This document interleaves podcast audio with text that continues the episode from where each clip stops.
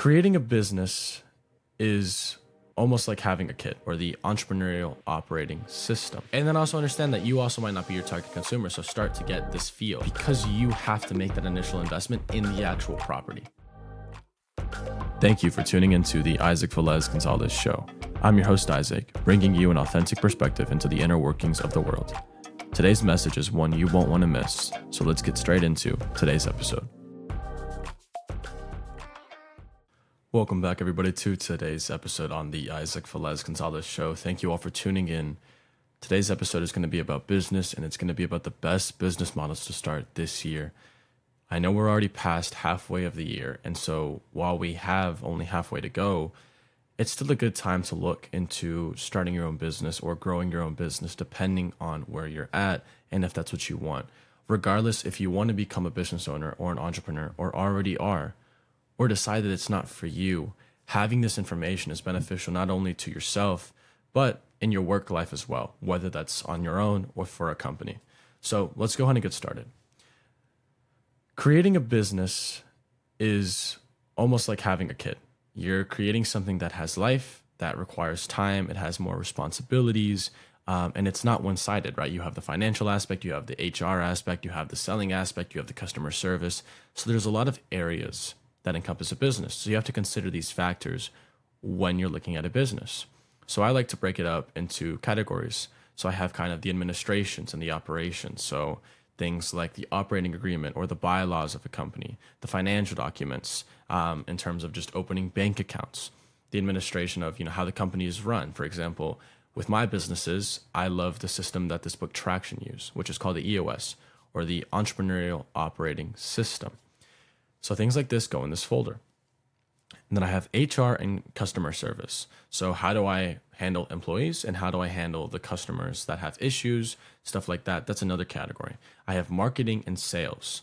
And I also have that one probably going to be the biggest focus for any company is that department is marketing and sales because that's again that's where all your influx is coming in. Without that department, you're not making revenue, you're not generating revenue and you can't make profit if you don't have revenue. So that that branch itself is very, very important for any business. They have to prioritize that.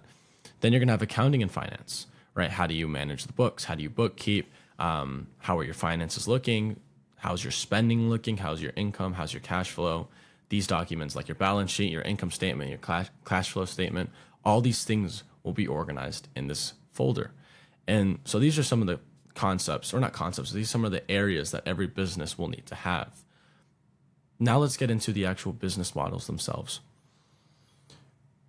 You can talk about whether you want to do online or physical and in store, or a combination of both. Now, being a business isn't just about selling your own stuff, it can also be wholesaling, for example, where you might produce an item that you then sell to companies who will then sell the item. For example, let's say you want to develop a skincare brand. So you create a skincare brand, but you don't want to sell on your own store, right? You don't have any attention, stuff like that. So then you make a pitch to a company like Target or Ulta or Sephora, and you say, here's my product, here's why I think it works, here's why I think I could sell for you, right? You create this unique selling um, proposition and this value that you're selling to them, and you present it to them, and then you say, okay, let's make a deal. And then they'll start selling it. But again, this isn't just like it's not as easy as that because you have so many competitors and stuff like that. But again, wholesaling is going to be you're selling to a company that will sell your product. You also have the other side of this too, where you got to understand who you're selling to. Because everyone thinks business, or most people think business, and they think, okay, I'm selling to people, to consumers. That's what we call B2C, business to consumers. But you can also sell to other businesses. For example, there's a good company that I have some friends that work there, and it's called Gympass. Gympass is a B2B or business to business company that provides consolidated gym memberships for larger companies so that way their employees can access different gyms under one singular membership that's paid per employee. So their business model is going to different businesses and saying, here's a package deal that you can pay per your employee as part of your benefits package. And one, it's a tax write off, for example. And two, your employees will now have access not only to one gym, but multiple gyms. Business to business is their operating model. They operate by selling to other businesses. Wholesaling again is business to consumer, but it's not a direct path, right? Because you have, if you're doing wholesaling, it's you, the wholesaler, consumer. D2C, which is direct to consumer, is you have something, the consumer has gets it directly. There's no middleman. So you can also look at business too when you're talking about the models as do I want to be someone that's selling something or do I want to be a middleman? For example, there's people that maybe flip things like sneakers. That's very popular right now. So you might become, you're not making sneakers. You just buy sneakers when they come out. You find the ones that turn a profit and the people want. You're the middleman, and then you sell it to the people that want it for a premium. So let's say you bought it for 100, you sold it for 140, and adjust for shipping or whatever costs, now your net is $20 per sneaker, for example. So you can also look to yourself to be a middleman, right? Or you can combine two industries.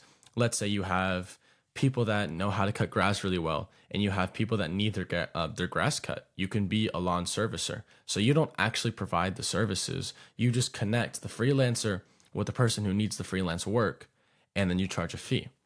That's another avenue.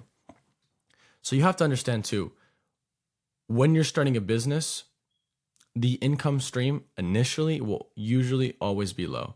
There's very few times where the business off the bat will start generating lots and lots of revenue, and even fewer times will there be positive in profit.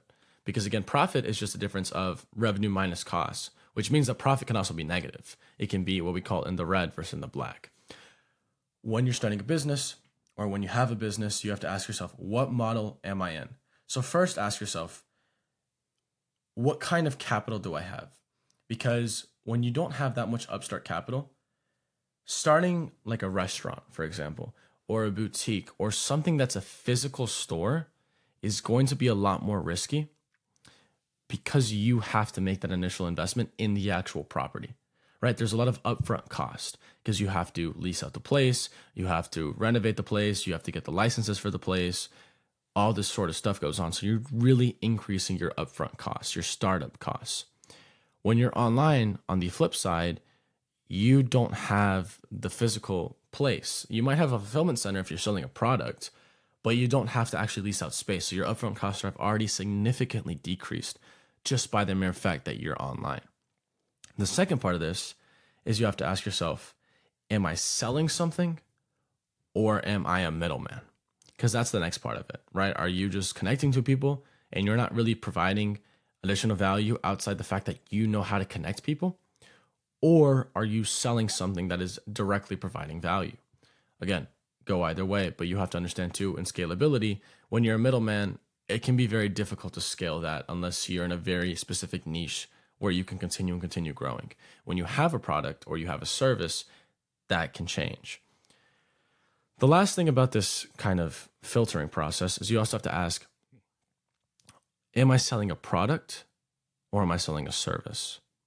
Because if you're selling a product, then you got to worry about more R&D and you have to worry about inventory cost and production costs.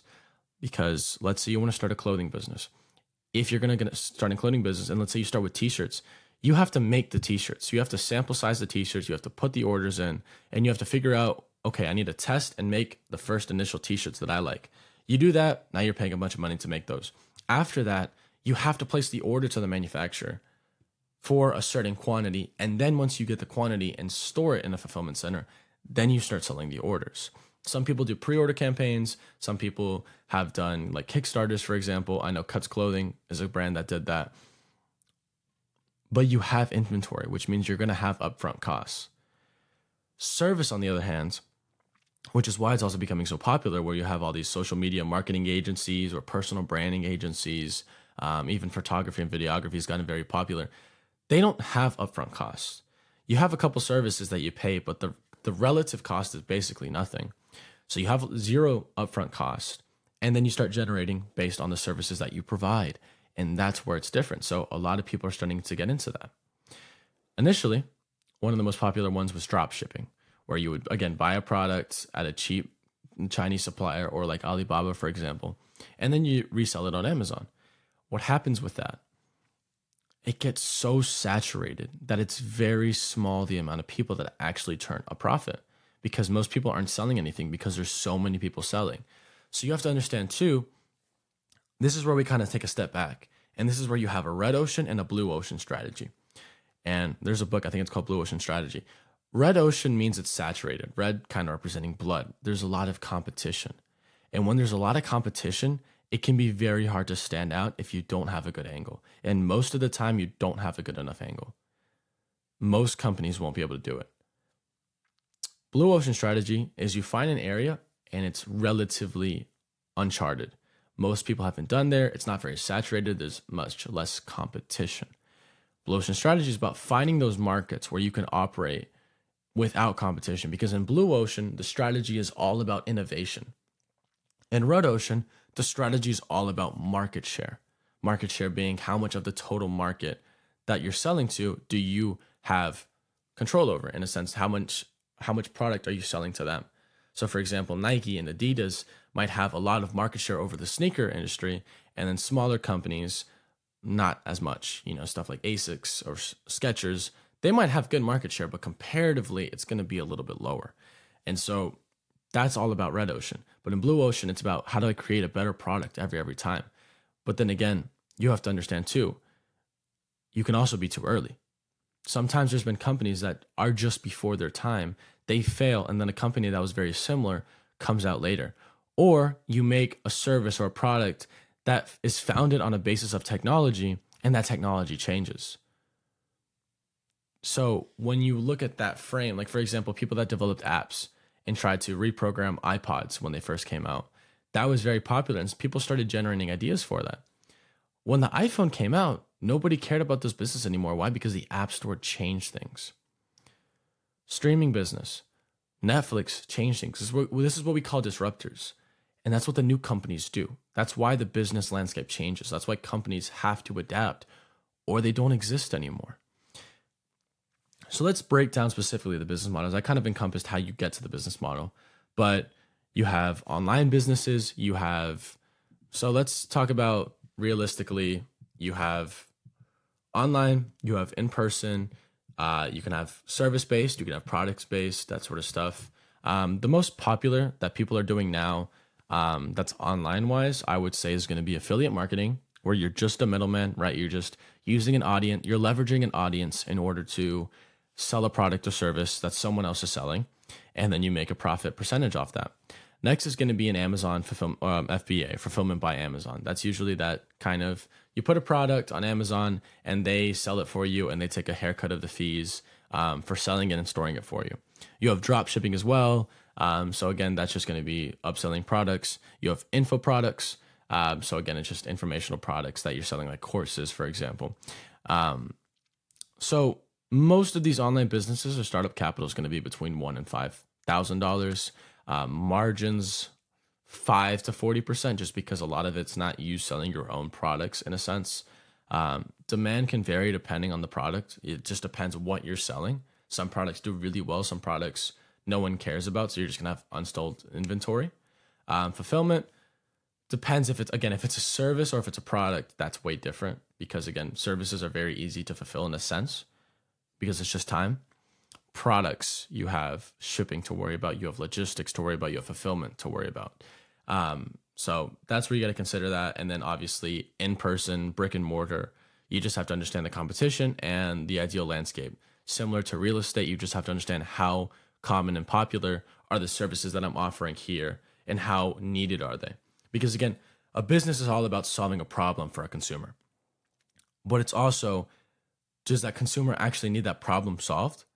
You know, think about some problem and then think about how do I monetize that problem and then think what's would you pay someone else to do that for you? And then also understand that you also might not be your target consumer. So start to get this feel of what do people want? What do people need? And that's where you really start building that business. Um, so the best business model I would say is going to, if it's your first business, figure out that your best skill is and get better at it. And then open up a business that's based around that skill and use that to help people advance their goals. And don't charge flat money, charge a fee structure, right? People don't pay you until it helps them grow.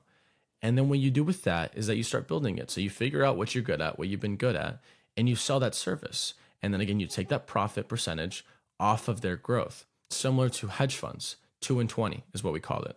2% management fee, 20% of profits. Profits, right? So if people are winning, you win too. If people aren't winning, well, then you're not taken away from what they didn't make. And so that model, in a sense, is very good for businesses to start out. But then again, do research. Restaurants can be a good idea depending on your location and the time you want to dedicate and stuff like that. But then you got to understand that at some level, even if you're a business owner, you still kind of have that ties to the business. So business isn't really a business until it can be franchisable. Is what um, I don't believe. It, I don't know if it was said in Traction, but definitely someone said it that a business isn't a business if it can't be franchised. So you want to build a model that is efficient, right? Using books like Traction, using books like Blue Ocean Strategy. So you can develop the business into something that's actually a business that ideally could be run without you. Maybe it's better when you run it, but it's got to be able to survive without you. And that's not initially, right? When you're starting up, you have to be there at all times. But you want to get to a point where you can do that because that's where you can start having the opportunity to look for an exit strategy. Whether you want to continue scaling it, whether you want to sell it off, whether you want to shut it down, however you want to do it, that's a good way to be when you're able to disassociate the business from you. Because the business can't survive without you. It's merely a hobby, a hobby that generates money at the end of the day. Thank you all for tuning in. I appreciate your time. I hope you all enjoyed this episode. And as always, Vidi, Vini, Vici. I came, I saw, I conquered. We hope you enjoyed this episode on the Isaac Velez Gonzalez Show, and we appreciate it if you would leave us a review on Apple Podcasts and Spotify and share this episode. We are grateful for your support, and if you are serious about improving your life, check out our coaching at www.isaacvelezgonzalez.com. Until next time, that's all for today's episode.